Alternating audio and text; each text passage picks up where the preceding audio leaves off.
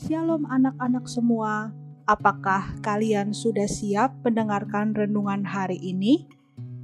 Renungan hari ini berjudul Jagalah Hatimu dari Amsal 4 ayat 23. Anak-anak, kalian pasti pernah membeli makanan atau minuman dalam kemasan. Apakah kalian pernah melihat daftar bahan-bahan atau kandungan yang ada di makanan dan minuman itu? Mungkin tidak, ya. Biasa kita langsung memakan atau meminumnya dengan lahap, tapi ada banyak orang yang sangat memperhatikan kandungan yang ada di dalam makanan atau minuman yang mereka beli atau makan. Kenapa? Karena itu akan mempengaruhi kesehatan badan kita.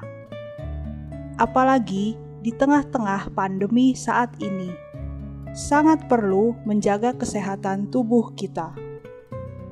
Salah satu bagian tubuh yang penting adalah jantung. Jantung adalah sumber vital bagi tubuh kita itu untuk kesehatan tubuh kita. Bagaimana untuk kesehatan kerohanian kita? Bagian yang penting untuk kerohanian kita adalah hati. Hati adalah pusat dari kehidupan kita. Darinya mengalir masalah kehidupan, kegembiraan, kesedihan, cinta, benci, dan banyak emosi lainnya serta kata-kata, pikiran, dan tindakan. Karena itu, penulis Amsal mengingatkan kita untuk menjaga hati kita. Menjaga dalam Amsal 4 ayat 23 berarti memegang kendali, memiliki, memelihara. Jika kita tidak menjaga hati rohani kita, kita dapat memiliki pikiran, perkataan, emosi, dan tindakan yang tidak baik, yang tidak sesuai dengan firman Tuhan. Bagaimana cara kita menjaga hati kita?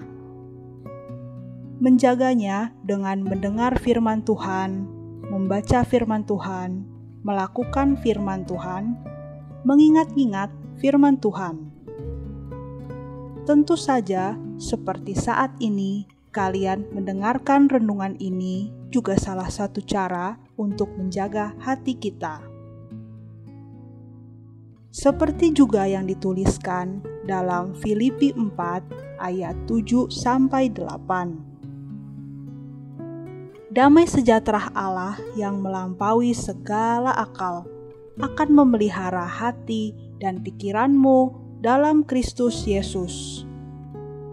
Jadi, akhirnya, saudara-saudara, semua yang benar, semua yang mulia, semua yang adil, semua yang suci, semua yang manis, semua yang sedap didengar, semua yang disebut kebajikan dan patut dipuji, pikirkanlah semuanya itu dengan kita memikirkan yang baik yang sesuai dengan firman Tuhan, tentu itu semua dapat menjaga hati kita.